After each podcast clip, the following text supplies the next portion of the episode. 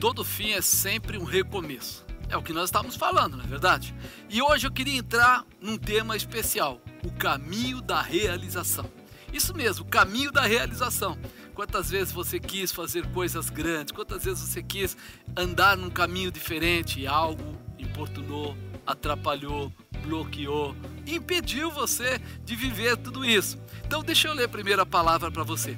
Aqui em Josué, no capítulo 1, versículo 1, fala assim: Sucedeu depois da morte de Moisés, servo do Senhor, que o Senhor falou a Josué, filho de Num, servo de Moisés, dizendo: Moisés, meu servo, é morto. Levanta-te, pois, agora, passa este Jordão, tu e todo este povo, a terra que eu dou aos filhos de Israel. Todo lugar que pisar a planta do vosso pé, vou-lo tenho dado, como eu disse a Moisés, desde o deserto do Líbano até o grande rio, o rio Eufrates, toda a terra dos heteus, até o grande mar, para o poente do sol, será o vosso termo. Ninguém te poderá resistir. Todos os dias da tua vida, como fui com Moisés, assim serei contigo. Não te deixarei, nem te desampararei. Esforça-te e tem bom ânimo, porque tu farás a este povo herdar a terra que eu jurei aos seus pais lhe daria.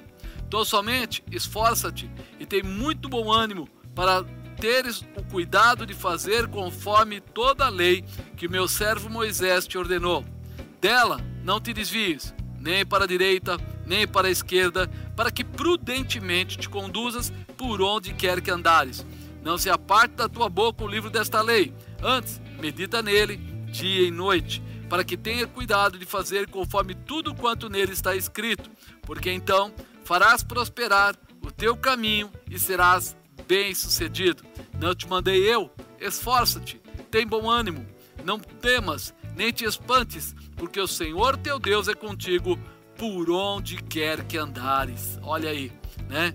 Aqui, quando a gente começa a falar de caminho da realização, uma coisa que mexe um pouco com a gente é decepção, é palavra contrária, é alguma informação negativa, vamos dizer assim. Ó, aqui nós lemos e percebemos um sentimento de fim, um sentimento de perda. Olha o que ele fala no versículo 2: Moisés, meu servo, é morto. A primeira impressão que tem é fim, acabou, não vai dar certo. Se está alguém morrendo, se alguma coisa está acontecendo, é sinal que a gente não vai ter vitória. Mas se fôssemos apenas olhar para as coisas materiais ou superficiais, isso abateria o nosso coração. Isso nos mostraria apenas a derrota, a queda, o mínimo e não o melhor. E nós precisamos é, parar de tomar atitudes através de coisas apenas superficiais, ou seja, olhar por cima e querer a resposta. Nós precisamos nos aprofundar para conhecer todo o relacionamento, toda a razão daquilo que está acontecendo, para a gente ir mais longe para a gente poder ir mais profundo naquilo que fazemos, entender as manifestações de Deus. Olha, quando a gente começa a ver situações, ó, olha para Noé dentro da arca. Puxa vida, que situação! Parecia ser somente de morte, mas alguns dias depois, a arca seca a água, ela para, eles descem, abrem ali, começam um, um, um novo tempo, fazem um sacrifício e ali começa um tempo novo com a família de Noé. Aquilo que parecia ser uma palavra apenas de morte, agora se estabelece como vida.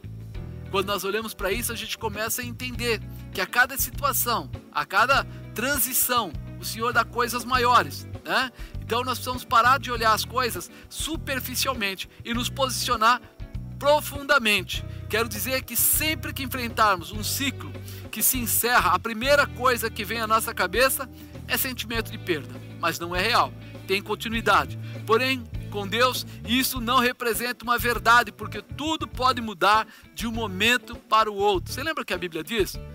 Um dia como mil anos, mil anos como um dia. Para ele é tão rápido e tão poderoso, e isso pode acontecer em momentos, vamos dizer assim, estalar de dedos.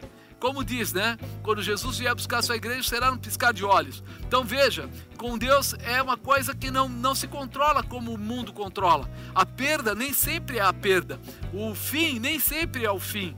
Mas ele pode se tornar um novo começo de uma forma muito especial. Se a gente lembrar de Lázaro, Lázaro estava colocado dentro daquele túmulo já tinha morrido, diz que faziam quatro dias. Quando a gente olha para aquilo, diz assim: fim, não tem como. As irmãs dele falaram isso, que aquilo lá não tinha como, já tinha terminado. Mas quando Jesus chega lá, ele só pede um favor: para tirarem a pedra. O restante ele faz. Então Deus, quando começa a operar, ele tem situações que ele traz que fica fora do nosso controle, do nosso entendimento. E nós precisamos estar preparados para viver dessa maneira. Né? Deus tem algo melhor para nossas vidas. Deus tem algo melhor para você. Deus tem algo melhor para colocar dentro de cada um de nós e nós muitas vezes não entendemos qual é o caminho da realização.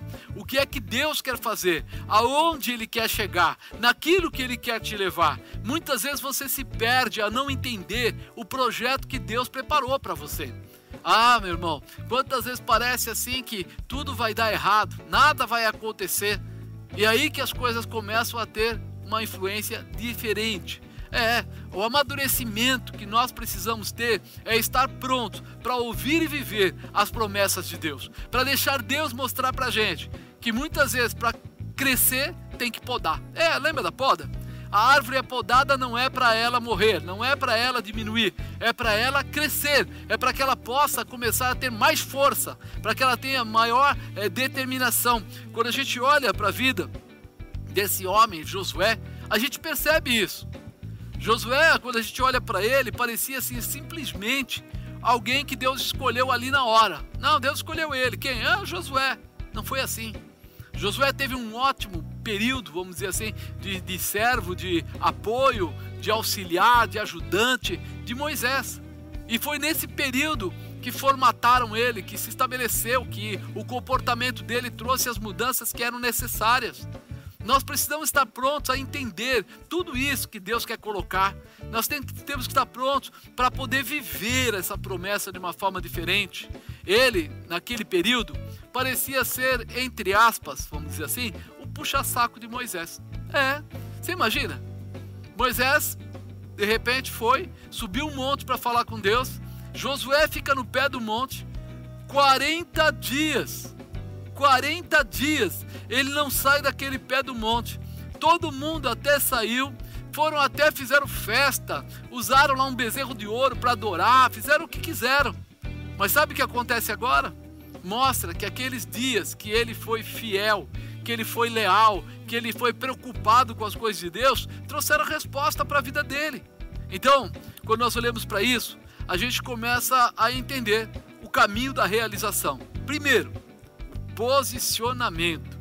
Pensa aí, posicionamento. Então eu reconheço, né? Eu tenho que estar com essa visão. Eu reconheço que eu preciso do posicionamento. O recomeço se estabelece através de posicionamento. Se você quer recomeçar, você precisa se posicionar. Você precisa estar preparado para isso. Digamos que alguém quer ser um grande jogador de futebol, ele tem que treinar. Que alguém quer ser um médico, ele tem que fazer, fazer lá os 11 anos dele de medicina e ter todo aquele preparo. Que ele possa de repente querer ser um engenheiro, ele vai ter que estudar. Não é de qualquer maneira. Então nós precisamos entender que o recomeço se estabelece através de posicionamento. Olha o que fala, versículo 2, a parte B. Levanta-te, pois, agora, passa este Jordão, tu e todo este povo. Levanta-te, pois, agora. Quer dizer, você vai ter que fazer alguma coisa, você vai ter que se posicionar. E aí, qual é a posição? Passa esse Jordão, tu e todo este povo.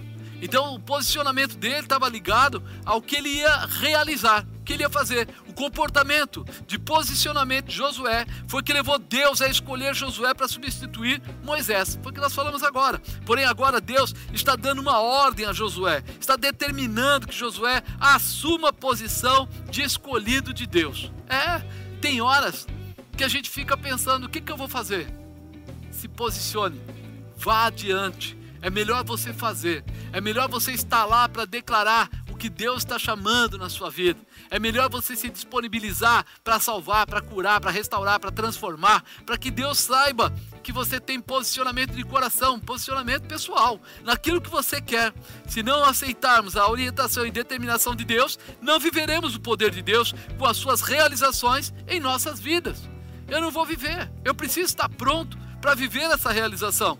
Quando ouvir a voz de comando de Deus, não tenha dúvidas em colocar em prática o que Ele está orientando você a fazer. É por isso que nós falamos sempre sobre orar, sobre ter intimidade com Deus, sobre estar à disposição de Deus, para poder entender o que Ele está falando conosco, o que Ele está querendo nos, nos direcionar a fazer. Ah, talvez como testemunhos, talvez como outras coisas, nós vamos recebendo por parte. Né? Fazemos propósitos e Deus vai nos dando a direção, e essa direção nos dá fortalecimento para tomar um posicionamento. Nosso posicionamento não é tomado simplesmente porque nós achamos que sabemos, acreditamos que podemos. Não, não. Nós temos uma convicção que está ardendo no nosso coração. Eu quero realmente realizar aquilo que Deus falou que é para mim. Eu quero ter essa manifestação. Eu quero poder me posicionar dentro da vontade dele, porque você sabe que a vontade dele é perfeita, boa, agradável e tudo vai vir na sua vida de uma forma especial. Então se levante, se posicione. Segundo, objetivo ou alvo, chame como você quiser. Objetivo, né? Lá no final do versículo 2 fala assim: "A terra que eu dou aos filhos de Israel". Ei, a terra que eu dou é sinal que quando a primeira vez Deus falou lá em Abraão que ele ia dar aquela terra, né? Que era uma terra que manava leite e mel, que era uma terra boa, que era uma terra que eles iam possuir. Aquela promessa lá atrás, Deus não esqueceu. Eu dou, tá dado, é deles. Se eles fizerem o que eu estou falando, é deles. Quantas coisas existem na sua vida que Deus já falou que você vai ter? Eu já vi pessoas que Deus falou assim: você vai ser muito próspero. E a pessoa fez aquela cara assim: ele não sabe o que eu estou passando. Ele não sabe que eu não tenho nem faculdade. Ele não sabe que eu não tenho dinheiro. Não dá. Não, você vai ter uma família grande. Fala, pô, ele não sabe que eu não sou nem bonito para isso, que eu nem tenho uma namorada, que eu não tenho nenhum namorado. Como é que isso vai acontecer?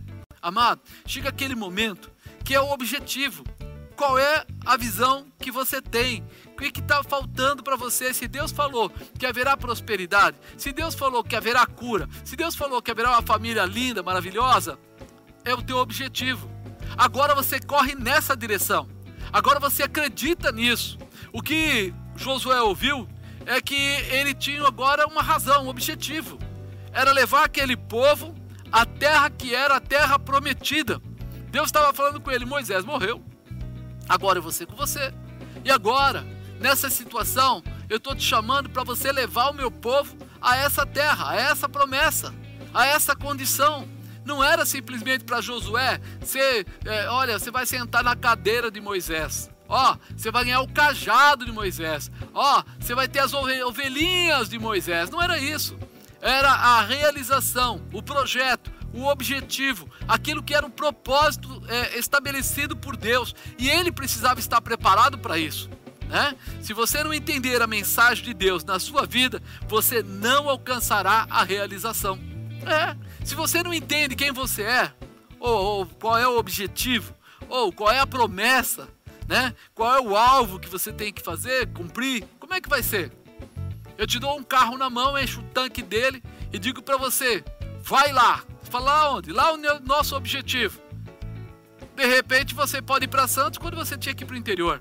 De repente você pode ir para Brasília quando você tinha que ir na casa do vizinho ali do lado.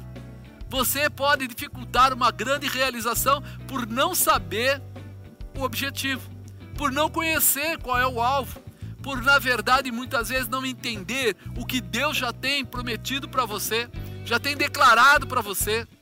Ainda hoje eu estava conversando com um pastor, né? encontrei com um pastor, ele estava conversando e ele fazendo um comentário que ele queria abrir uma igreja em São Paulo. Ele falou: meu, meu sonho, eu sou do interior, eu queria, queria abrir uma igreja em São Paulo. Eu comecei a procurar, olha, quando tudo parecia que estava perfeito, ele falou, tudo parecia que estava perfeito é, não dava certo. A documentação não passava, uh, o dono do galpão voltava atrás, as coisas não fechavam, não fechavam. E ele já não sabia o que fazer. Ele falou: Puxa vida, acho que. Será que Deus não me quer em São Paulo? E depois disso, Deus falou com ele de uma forma diferente. E ele percebeu que o que Deus queria com ele era um trabalho nas famílias, separado, em cada família, em cada casa. E ele começou a fazer esse trabalho e aí progrediu. E ele falou: Puxa vida, eu não estava entendendo o que Deus queria, eu estava fazendo aquilo que eu achava. Mas quando ele entendeu o que Deus queria, um foi apresentando para o outro, foi formatando eh, as famílias, foi estabelecendo relacionamentos e ele começou a ministrar cada uma das famílias em cada lugar como Deus havia preparado para a vida dele. Então nós muitas vezes estamos sofrendo porque estamos tentando fazer da forma errada. Porque Deus tem um propósito com cada um de nós. E o propósito dele nos leva à realização, nos dá a condição de grandes vitórias, de estabelecimento, de coisas que podem acontecer. Deus demonstra um carinho especial com Josué por seu comportamento de fidelidade para com Moisés, seu líder. Ele, ele foi realmente mentoreado por Moisés e aceitou essa mentoria. Enquanto ele estava com Moisés, ele não teve dúvida. Moisés tinha os trabalhos que ia realizando, levando o povo para um lado, trabalhando em outro. É, muitas vezes ele via a perseguição do povo para com Moisés, mas ele aprendeu com Moisés que ele estava lá, Moisés estava lá para servir ao que Deus tinha colocado como objetivo. Por isso ele estava predeterminado a isso. Por isso ele estava posto a isso. Ele podia ter pensado: poxa, fiquei tantos anos servindo a Moisés, agora que eu pego a boquinha, agora que eu viro chefe, agora eu vou querer fazer isso, fazer aquilo. Pensa um pouco. Quantos de nós acaba fazendo isso? Quando ele começa a vida dele, até na área secular, ele começa pobrezinho. E quando ele era pobrezinho, ele tinha uma força, uma garra. Ele começou uma refeição só por dia, não tinha duas, não faz mal, uma só. Ele tinha só uma calça ou duas, ele lavava uma usava outra e ele passava. Ele tinha é, um chinelo e um sapato e ele se virava. E ele cresceu e ele se desenvolveu e ele se estruturou. E aí ele começou a ser grande, se tornou próspero, montou uma empresa, se tornou um bom empresário e tem uma, uma história. Daí em diante, ele começa a ter medo. Fala, medo por quê? Ele venceu todas as coisas. Ele aprendeu grandes coisas que aconteceu com ele. Porque esse, esse terror, esse medo, o que está acontecendo? Sabe? É como se a gente voltasse à época, vamos dizer assim, que a gente ouve falar que o povo andava debaixo da nuvem. Quando a nuvem andava, eles andavam. Quando a nuvem parava, eles paravam. Agora imagine, eu ouvi uma vez aí, pouco tempo atrás, uma história assim. Peraí, a nuvem parava. E você de repente ia lá, construía a sua barraca nova, colocava ali né, alguns enfeites, montava ali um forno é, de barro para poder cozinhar lá o que você quer, e daí a, a, a bendita da nuvem saía do lugar. Você tinha que ter uma escolha: abandona o que você construiu e segue a nuvem, ou você prefere ficar com aquilo que você construiu e deixar a nuvem ir embora? A nuvem representa a presença de Deus. Aquilo que você construiu representa as coisas do mundo. Nós muitas vezes estamos ficando apegados às coisas do mundo e deixando Deus prosseguir e saindo debaixo dele. Só que foi Deus que tirou a gente do Egito. Foi Deus que nos deu o maná do céu. Foi Deus que nos deu a água da rocha. Foi Deus que nos deu a condição de andar guardados através daquela nuvem. Será que você, muitas vezes depois que começa a crescer, que começa a se estabelecer, não perde esse vínculo? Não perde essa visão, não perde esse propósito, não começa a abandonar a nuvem, a presença de Deus, para andar nas coisas que você construiu no mundo. Você não tinha medo, você atravessou o Mar Vermelho. Você passou momentos que poderia ter morrido de fome, mas Deus deu para você de comer, Deus deu água para você beber, você não morreu. Você era impetuoso, determinado. E por que agora vai começar a ter medo? Fica debaixo do objetivo fica debaixo da, da nuvem, fica debaixo da presença de Deus, porque aquele que começou a boa obra é fiel para terminá-la. A palavra dele é uma só, ele diz: estarei contigo. Então, peraí, ele não vai voltar atrás. Ele não é homem para que minta, filho do homem que se arrependa. Ele não vai voltar atrás. Ele vai te levar à grandeza, ele vai te levar à realização, ele vai te levar a, alcançar os objetivos. Mas você precisa estar debaixo dessa proteção. Você precisa seguir esse objetivo, esse alvo que Deus deu a você. Não se diminua, nem se encolha. Acredite, vá além, porque Deus é contigo. Terceiro, viver suas promessas. Olha o que fala: todo lugar que pisar a planta do vosso pé, vou-lo tenho dado, como eu disse a Moisés. Ninguém te poderá resistir todos os dias da tua vida. Como fui com Moisés, assim serei contigo. Não te deixarei, nem te desampararei. Esforça-te, tem bom ânimo, porque tu farás a este povo herdar a terra que jurei aos seus pais lhes daria. Lembra que nós falamos? É uma promessa que está lá atrás, está em Abraão. O Senhor não muda, ele não volta atrás. Quem muda, quem volta atrás, somos nós, o ser humano. O ser humano, infelizmente, ele nem percebe, mas ele acaba mudando, ele acaba se sentenciando, porque ele abandona exatamente aquele que pode todas as coisas. Ele abandona a promessa do Deus vivo, mas ele fala assim: Ó, vou deixar você viver as minhas promessas. Todo lugar que pisar a planta do vosso pé, vou-lo tenho dado, como eu disse a Moisés. Mas ele não está falando isso daqui. Se de repente Josué voltasse para o Egito, essa palavra valeria? O que, que você acha? Responde aí. Você acha que se Josué agora voltasse para o Egito, essa palavra, todo lugar que pisar a planta do vosso pé, vou-lo tenho dado, como eu disse a Moisés? Óbvio que não. Mas por que não? Porque não é o propósito, não é o objetivo de Deus, não é a promessa de Deus. A promessa de Deus é que ele levasse o povo até Canaã, a terra que manava leite e mel. Ia ter guerra? Sim. Eteus, Eferizeus, Jebuseus, todo aquele povo ia estar lá e eles iam ter que tirar eles de lá. Mas veja, ele está dizendo aqui de uma forma especial que todo lugar onde Deus mandou ele, onde Deus enviou ele, todo lugar que ele for, ele pode ir tranquilo. Eu vou dar a você, como eu disse a Moisés. Você vai vencer. Ninguém vai te resistir todos os dias da tua vida. Como fui com Moisés, serei contigo. Não te deixarei, nem te desampararei. Deus não deixa você, Deus não desampara você quando você está com Ele, não quando você está sozinho, não quando Ele manda ou dá uma orientação para você para um lado e você vai para o outro. A palavra de Deus é a nossa regra de fé e prática. Nós seguimos por aquilo que está escrito na Bíblia. Ah, mas o, o, que, o que eu não posso fazer? Lá está escrito que pode se prostituir? Eu acho que não. Mentir? Eu acho que não. Roubar? Eu acho que não. Pelo menos pelo que eu leio, não. Está escrito lá para você se embebedar, para você beber? Parece que não. Glutonaria? Também parece que não.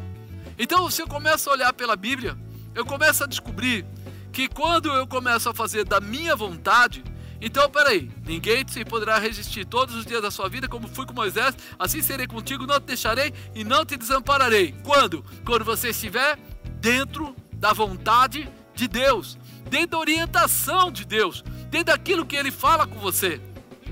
As pessoas às vezes perdem essa visão. O próprio povo hebreu quando você volta na Bíblia e começa a ver os comportamentos, você vê que todas as vezes que o povo desobedecia a Deus, eles se distanciavam de Deus e o inimigo atacava eles, e o inimigo colocava eles como escravos, estavam presos, retidos. Mas toda vez que eles se arrependiam e que eles chamavam a presença de Deus, Deus acabava restaurando a força deles, colocando eles de volta aonde eles deveriam estar. Mas eles precisariam desejar, eles precisariam se posicionar. E é isso que está faltando. Nós precisamos entender que Ele não vai nos deixar, não vai nos desamparar, seja lá qual for a guerra, seja lá qual for a dificuldade, seja lá qual for o impedimento, Ele não vai te deixar, desde que você esteja debaixo da Sua palavra, da Sua orientação. Ele fala no versículo 6: Esforça-te, tem bom ânimo, porque tu farás a este povo herdar a terra que jurei aos seus pais, lhe daria. Ele vela pela sua palavra, Deus vela pela palavra dele. Ele não vai deixar que a palavra dele caia. E ele fala que mas você precisa se esforçar e ter bom ânimo. O que quer dizer isso?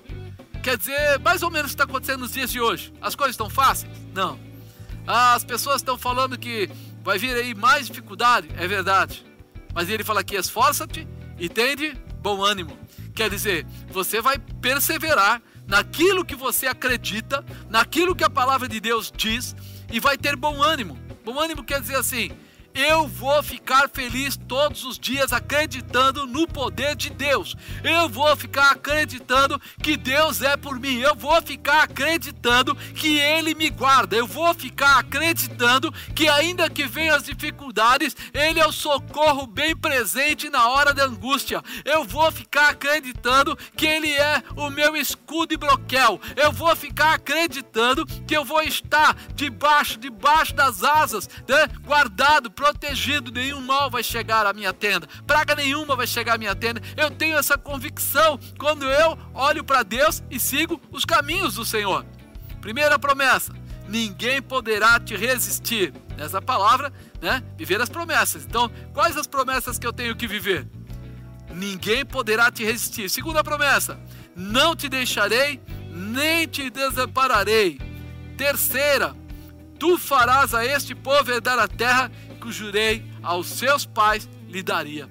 Deus tem coisas grandes para colocar, para estabelecer, para manifestar. E você precisa apenas ter sua mente entender que as promessas do Senhor vão acontecer. As promessas do Senhor estão para você, estão pela sua vida. Por isso ele fala: peraí, ninguém vai resistir você não. Você não está solto, não está desamparado. E você tem um propósito, um objetivo. Quarto, ser fiel à orientação. Ser fiel à orientação. Então somente esforça-te, tem muito bom ânimo para teres cuidado de fazer conforme toda a lei que meu servo Moisés te ordenou. Dela não te desvies, nem para a direita, nem para a esquerda, para que prudentemente te conduzas por onde quer que andares. Né? Peraí, eu preciso prestar atenção no que foi que Moisés me deixou. Ele fala: Para teres cuidado e fazer conforme toda a lei que meu servo Moisés te ordenou. Moisés era fiel a Deus. Seus princípios eram os princípios de Deus. Então, quando eu vou olhar para isso, eu não preciso que ninguém venha me falar. Eu tenho um líder, eu estou seguindo, tem alguém que está me orientando. Ele lê a Bíblia e transfere para mim e eu estou ouvindo. Eu olho para a vida dele e ele tem uma vida no altar. Eu olho para a vida dele, eu vejo a casa dele, eu vejo a família dele, eu vejo como ele está se comportando e sei que ele é um exemplo para minha vida. Né? Quando Paulo falava, ele fala, falava assim: sede meus imitadores, como eu sou de Cristo. Ele não colocava sede meus imitadores porque eu fui soldado, sede meus imitadores porque eu faço barraca, sede meus imitadores porque eu, eu falo duas línguas, sede meus imitadores porque eu tenho dupla nacionalidade. Não, não. Sede meus imitadores como eu sou de Cristo. Ou seja, olha para mim naquilo que eu mudei na minha vida para servir ao Senhor. Isso é algo que é importante.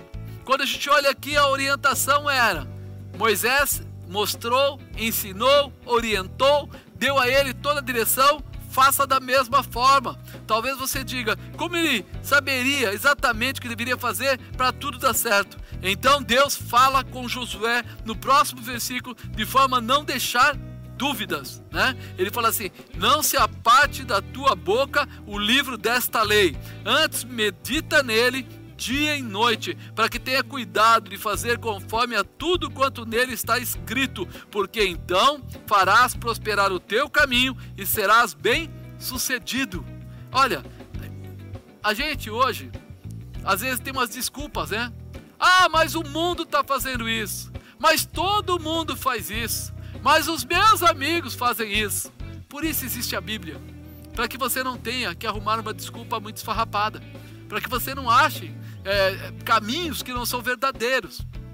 A palavra de Deus é a nossa regra de fé, é o que nos dirige, que nos dá alento, nos dá fortalecimento. Então nós precisamos dessa visão, nós precisamos desse entendimento.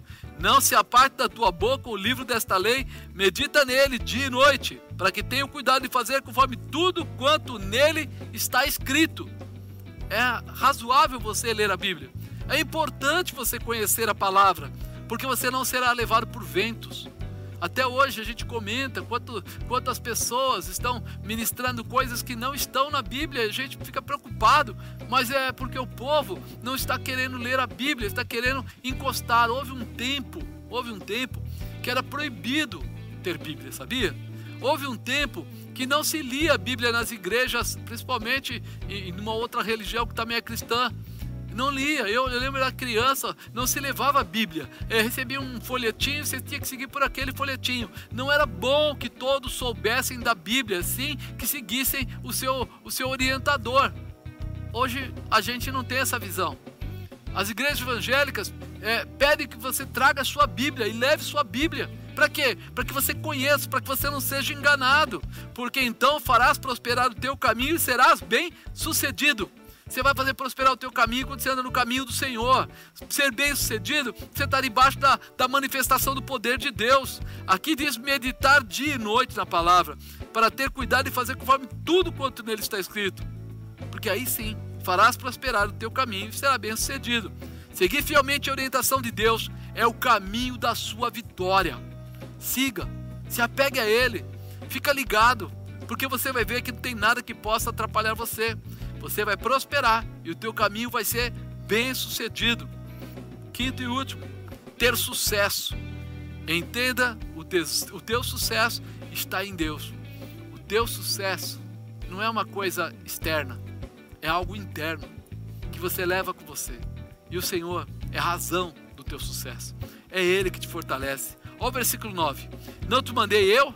Esforça-te, tem bom ânimo, não temas, não se espante, porque o Senhor teu Deus é contigo por onde quer que andares. Então ele começa a dizer assim: você está debaixo de um envio, está debaixo de uma palavra profética, está debaixo de uma orientação, você não está sozinho, sabe? O esconderijo do Altíssimo, a sombra do Impotente, você está guardado. Ele fala: esforça-te, tem bom ânimo. Ou seja, se prepara para cumprir, para passar no meio da dificuldade, para muitas vezes não ver, mas acreditar. É, lembra da fé? É o firme fundamento das coisas que eu não vejo, mas que eu espero. E eu preciso que você abra o seu coração para isso. Que você consiga estar pronto para entender o que Deus tem preparado para você, mesmo quando você não estiver enxergando mesmo quando você chegar à conclusão, olha, eu não estou vendo saída para essa situação, eu não estou vendo saída para a minha, minha vida financeira, não estou vendo saída para isso, para aquilo, continue. Ele, diga, ele diz assim: esforça-te e tem bom ânimo. Por quê? Eu te mandei. É ordem de Deus. Você vai continuar, vai prosseguir, vai vencer. Isso é algo que tem que estar tá dentro de você. E ele fala mais: não temas, quer dizer, medo não vai fazer parte da sua vida, porque quem garante você não é você. A gente pensa que somos nós, mas nós não nos garantimos. Quem garante a gente é Deus. Não temas, nem te espantes. Esse espanto quer dizer o quê? Não tenha receio se alguma coisa não der certo, se em algum momento parecer que as coisas estão diminuindo. Eu costumo dar exemplo de Paulo, né? Que Paulo ele se converteu, pode se dizer em três dias e saiu pregando. Mas um dos caminhos próximos dele foi descer pela muralha para não ser alcançado e morto. Depois ele foi apedrejado. Depois ele tomou também, durante o tempo dele de vida, uma surra de vara. Depois ele foi colocado na cadeia. Se você olhasse para isso, você diria assim: ele foi derrotado. Ele não alcançou o objetivo. Ele não foi protegido. Sabe que quando você olha para isso, você tem que olhar para o outro lado e lembrar de algumas coisas. Ele foi o que mais estabeleceu igrejas na terra. Ele foi aquele que escreveu praticamente o Novo Testamento. Ele muitas vezes ensinou mais sobre Jesus do que muitos dos apóstolos. E aí você fala: que é isso? Como pode isso? É exatamente ter bom ânimo, se esforçar, acreditar, não ter medo, né? Não ficar esperando. Ele não se espantou, ele continuava apedrejaram ele fora da cidade, ele se levantou e voltou para dentro da cidade para continuar pregando. É algo que a gente vê naqueles que estão ligados a Deus, porque eles começam a ter confiança em Deus e o Senhor é a nossa força. Ele resgata, ele fortalece, renova, porque o Senhor teu Deus é contigo por onde quer que andares, aonde você for. Tentaram matar João, né? Quando você lê o Apocalipse, diz que ele foi lançado dentro do azeite quente não morreu. Tiraram ele e aí já não podiam matá-lo. Por quê?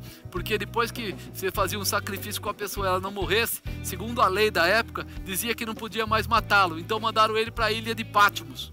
É uma ilha onde tinha muitas cobras, um lugar muito perigoso. Sabe o que aconteceu lá? foi onde Deus se revelou a ele e ele escreveu todo o livro das revelações, que é o Apocalipse. Aí você fala: que loucura é essa? Quando o cara deveria ter perdido a visão, ou mudado de posição, ou desacreditado de tudo, agora ele inverte a situação e começa a ver. Ele começa a dizer que ele estava vendo. Ele começa a escrever tudo aquilo, registrar tudo aquilo. Ou seja, o futuro da vinda de Jesus foi totalmente revelado a ele. Depois de ter sido perseguido, preso, jogado no óleo fervendo, e ele sai vivo, vai para lá e acaba tendo toda esta realização. Acredite, o Senhor determina agora para você. Se esforça, tem bom ânimo, não tema. É, ele é contigo, ele vai, vai estar com você por onde quer que você andar. Declara com a tua fé, declara com o teu coração, mostra a Deus e as pessoas que você acredita na palavra que ele profetizou sobre você. Não tenha medo, tenha bom ânimo, vá adiante, persevere. Deus tem muito para colocar sobre a sua vida, Deus tem muito para fazer na sua casa, Deus tem muito para fazer no meio da sua família. Realizações poderosas estão preparadas para que você viva tudo aquilo que o Senhor estabeleceu. Aí o Senhor completa: Senhor teu Deus é contigo por onde quer que andares. Deus é com você por onde quer que você ande. Deus vai passar com você no meio do vale, vai passar com você no meio dos montes, vai passar com você no meio da dificuldade, mas vai te colocar em lugar de honra, em lugar de honra. O lugar de Deus é perfeito. Quando a gente fala, né, olha como é o céu, a pessoa começa a pegar lá no Apocalipse e fala que as ruas são de ouro, os muros são de jaspe, começa a falar de uma mesa grande, que você vai banquetear, que o seu nome será trocado, que o seu corpo será corpo incorruptível. Essa é a presença de Deus para a sua vida. Essa é a presença de Deus para você. Ele é contigo por onde quer que andares e tem uma promessa reveladora para mudar a tua história. Ele está com você aonde você estiver. Lógico, quando você entender que Ele é o Senhor da sua vida. Quando você entender isso, porque agora você entende que o seu chamado tem tudo a ver com Deus. Tua vida tem tudo a ver com Deus. Por isso, não temos como separar as duas coisas. Não tem como separar. O ser humano, ele tem parte com Deus. Quando ele não quer andar com Deus, é quando o inimigo das nossas vidas, Satanás, se apodera da vida dessas pessoas. Por quê? Porque ele sabe.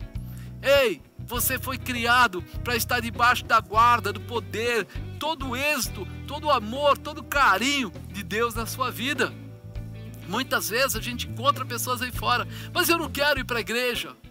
Mas por que você não quer ir para a igreja? Ah, é muita responsabilidade. Indiretamente, ele está dizendo o quê? Eu ando num caminho torto. Eu ando num caminho que eu sei que não agrada a Deus. Por isso que ele começa a ter receio. Mas é interessante, apesar das pessoas cercearem Deus, Deus não cerceia as pessoas. Ele não faz nenhuma separação. Ele disse assim: Ninguém que vem até mim será lançado fora, ou foi lançado fora. O que, que ele está dizendo? Não importa qual é o pecado, qual é o engano, qual é o erro, ele está voltado para você para te abençoar. Ele está voltado para você para te resgatar. Ele está voltado para você para tomar a sua vida de uma forma especial, para fazer realmente coisas tremendas sobre a sua vida. É o caminho da realização, daquilo que ele preparou para você, daquilo que ele preparou para a sua vida, para a sua casa, para a sua família. Talvez você não tenha entendido ainda que a promessa de Deus está aí, ó, sobre você, aí no seu sofá aí no meio da sua família, no meio da sua, da sua parentela, ele não perdeu essa visão, ele não deixou essa visão, ele não abandonou essa visão. Quem abandona somos nós. Ah, mas apóstolo, o que, que eu faço agora? Qual é o próximo passo? O que, que eu vou realizar? Sabe o que ele diz? Reconhece. Reconhece.